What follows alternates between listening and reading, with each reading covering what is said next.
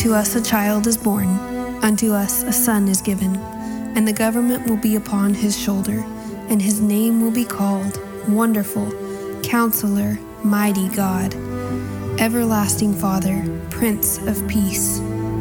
Isaiah's words were spoken in a day of great spiritual darkness. Those words pierced the darkness on the night Jesus was born. Today, those same words still pierce the darkness for every soul who would believe. Into our sorrow, into our pain, into our confusion, into our loneliness. Unto us a child is born. Amen and Merry Christmas from Vertical. We are glad you're here with us today to celebrate the birth of our Savior. What a glorious time it is, and what an essential time for us as the people of God to gather to remember this season and where our hope lies. Amen. The world is in need of hope today, and we are the only people on the entire planet who have the answer to say where that hope lies, and it is in Jesus Christ alone. Amen. Amen. We think about this day, we think about where Christmas began.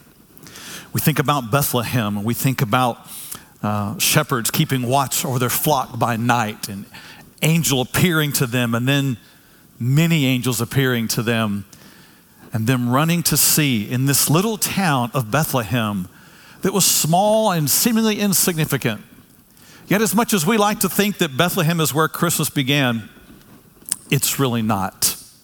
We might think, well, it's because it began in the manger. It was there that Mary and Joseph saw the Son of God be born.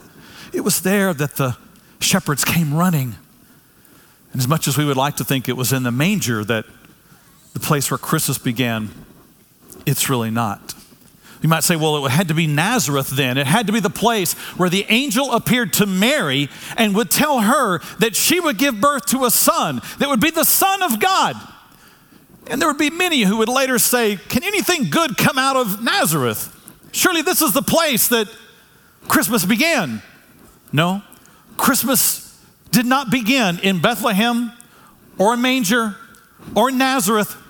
Christmas began in heaven because it was there that King Jesus on his throne saw you and saw me in our sin, saw us in the darkness, saw a land without hope, and with the Father's word stood up from his throne and humbled himself and became like you and I on planet Earth. Christmas began in heaven. It would be here, yes, that a baby would be born who would fulfill everything that Isaiah said in prophecy some almost 800 years later. Isaiah 9 is one of the most familiar Christmas passages, and it tells us about this king who would be born a child. Christmas began in heaven on a throne because the story comes to earth and then it ends or continues with Jesus on a throne. Isaiah 9, verse 6 and 7 says, For unto us a child is born, unto us a son is given, and the government will be upon his shoulder, and his name will be called Wonderful, Counselor, Mighty God, Everlasting Father, Prince of Peace.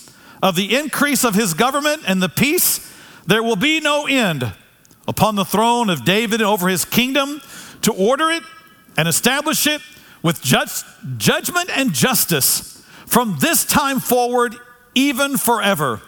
The zeal of the Lord of hosts will perform this. Jesus was born, and Jesus will one day be a ruling king on planet Earth as heaven takes up residence here and he becomes everything that Isaiah prophesies. Oh, he will be the wonderful counselor. He will be the mighty God. He will be to us the everlasting Father. And he will be, as we'll see tonight, the Prince of Peace. Now, Jesus is all of this today to us, but there's coming a day when he will be this in physical form. We will see him as he is, and we will reign with him, those who have put their faith in him. Amen? We think about the Prince of Peace. It's the Hebrew words, Sar Shalom, the one who comes to bring peace. And as much as you and I like to think of this as some beautiful language about a beautiful baby born in a very small town in an insignificant place, the words here for Prince of Peace are not as much beautiful as much as they are passionate. Because they are the words used to describe a mighty, conquering soldier, a valiant one who comes to win in battle, the prince who brings peace. Well, why would this prince need to come and bring peace? Because you and I had entered into a battle and we had lost. You and I had entered into life thinking we could figure it all out. You and I entered into life thinking we could somehow make sense of this whole thing. We tried going our own way. We tried going our own path. We tried figuring it all out. We tried covering our sin. We tried denying there was a God. And the result of all of that, we lost in the battle. Because that is what sinners do. We try to justify ourselves. We try to make our own way. We try to figure it all out. We thought all we needed was a little religion to tack onto our life and everything would be okay. And none of that has panned out for us. None of that works. What it does is it makes people who are already miserable more miserable because they try to tack on some religion to their life instead of coming to the one who is the Prince of Peace to solve every issue in their life. And as a result, we found ourselves not just losing the battle, but we found ourselves taken captive in the battle. We found ourselves oppressed, controlled, imprisoned, taken captive by our sin, cut off from those that we love, cut off from the presence of God Himself, cut off because we went our own way, did our own thing, denied the need for our Lord. And as a result, we found ourselves caught and enslaved in our sin. And so Jesus, the Prince of Peace, came to enter the battlefield. He came to do what we couldn't do. He came to fight the one we couldn't fight. He came to do what we could never have accomplished because this one who enslaved us has lied to us. This one who has taken us captive still lies to us. Oh, he's the voice of the enemy today that tells you this one in heaven, this God, is not really good. That he's not really gracious, that he's not really capable, that he's not really going to save us, that he's not really enough, that you've got to figure this whole thing out on your own. This is what the liar, the enemy, does. He's the one who takes people captive because he whispers lies about our Father. He's the accuser of the brethren. And he is the one who has taken planet Earth captive because of his lies. And for this reason, Jesus, the Prince of Peace, enters the battle. He enters the battlefield. And he comes to fight in a way that you and I could never fight. He comes with truth, he comes with love, he comes with grace, and he walks on planet Earth and he never yields, he never bows, he never gives into temptation. He stands strong, he stands with love, and he calls out those who oppress others. And he says, I have come to set the captives free. This is our Jesus. And he shows up on the scene as the Prince of Peace. And at the time we were powerless and when we were weak and we were enslaved and we were caught, he was loving us he was living righteously. righteously. And then, in one of the most surprising moves in Scripture, Jesus comes to the moment where he faces the enemy, where he is arrested, where he is beaten, where he is whipped, where he is imprisoned and he is sentenced to die.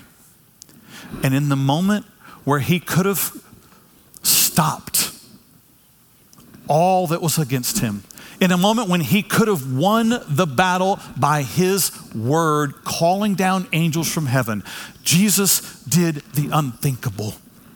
He yielded his rights, he laid down his life. He was silent before all of those who accused him, and they led him astray to be crucified on a cross. This was the Prince of Heaven. And there he willingly laid down his life. In so doing, he masterfully, wisely, with the counsel of heaven behind him and the power of God on him, he died. His body was put into a tomb, and he, while his body was there, entered into the very throne room of heaven and poured out his blood for you and for me so that our sin could be paid for, so that our guilt could be removed, so that the condemnation and the rejection could be removed from you, so that you could choose to repent of your ways and believe in Him, and you could have His victory, and He would then be the Prince who won the battle to secure your soul and my soul so that we could enter into heaven and be a child of God. This is our Prince. This is what this little baby Jesus would be born to do. This is why Isaiah would say of him, He is our Prince of Peace. He brings a settling to our soul that all the religious performance in the world could never bring you. No amount of church attendance, no amount of giving your money, no amount of trying to do good could bring peace between us and God. But Jesus makes the way and he offers it to us by faith. And so scripture would say, therefore, having been justified by faith, we have peace with God through our Lord Jesus Christ. He makes the way for us to have peace. Now, I know today, as we live our lives, we all have parts of our life today that are not peaceful. Our world is not peaceful today. There's great tension, there's great conflict. But it's in this moment that we, as the people of God, hold to the one that we know has made peace with God for us. Because this same king who got off of his throne to come to us will one day establish his throne on planet Earth. And when he does, he will bring righteousness and he will rule and reign. Every knee and every tongue, every knee will bow, every tongue will confess that he is Lord. And we wait for that day. And in the same way that Isaiah prophesied that he would be born, Isaiah prophesies that he will return, and we wait for that day, and that hope brings peace. That hope settles my soul.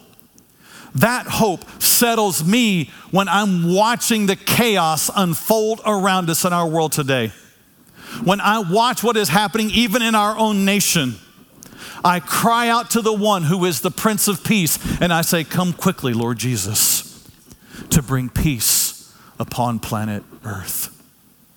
It is our prayer that this night would be one in which we remember that in the time we were in darkness, God sent his Son that we might have a Prince of Peace. It is our prayer that you would know this Jesus today that you would know him deeply in your own soul and know the peace that he has for you with the Father. That you might walk in that peace, that you might live in that peace of knowing he is for you, he is with you, and he calls us to walk with him. And one day he will return as our Prince of Peace. Amen. Amen. I'd ask you to bow your heads at this time.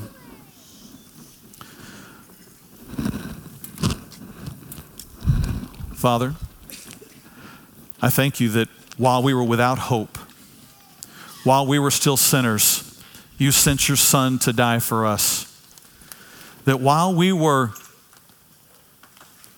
struggling in our sin, caught in our guilt, stuck in our darkness, confused and without hope, you sent your Son to be a gift to us, born unto us and Father, I pray that each one of us in this room would know this season that you have deeply, eternally loved us and given unto us one who brings peace. I speak peace over this room, over every family, over every couple, over every individual. That whatever chaos or conflict might be attempting to reign, that instead the very spirit of peace would fill every heart, every marriage, and every home. I thank you this is only possible because of the one who is our Prince of Peace. We pray this in Jesus' name. Amen. You received a candle when you came in tonight. I'd ask you to take that now. The candle, the candle is a symbol of light and hope. It reminds us of the Lord Jesus, who was born as light for the world. And tonight, we share this light with one another because that's what he invites us to do to love one another, to speak peace to one another.